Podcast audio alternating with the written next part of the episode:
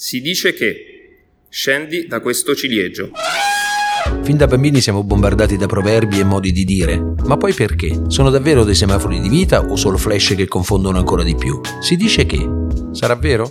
Scopriamolo insieme. È un detto tipico del dialetto della mia città, Rieti. Più esattamente si renderebbe con cala da sacerecia. È l'invito a tralasciare un atteggiamento di alterigia e superiorità a chi si crede più degli altri. È un modo di dire usato in senso scherzoso come a voler far ritornare una persona alla realtà e quindi farle prendere atto che, stando a terra, dopo essere sceso dal piedistallo, le cose si valutano in modo diverso. Ma è anche usato verso chi non si rende conto di essere stato imbrogliato, poiché vive, da credulone, con la testa tra le nuvole. In questo caso si potrebbe rendere come scendere dal pero, io credo che questo detto sia vero. Esistono molte persone che vivono in un mondo tutto loro, persone che si estraneano o che alle volte si sentono superiori agli altri. In questo caso l'invito a scendere dal ciliegio è un modo per farle tornare tra noi.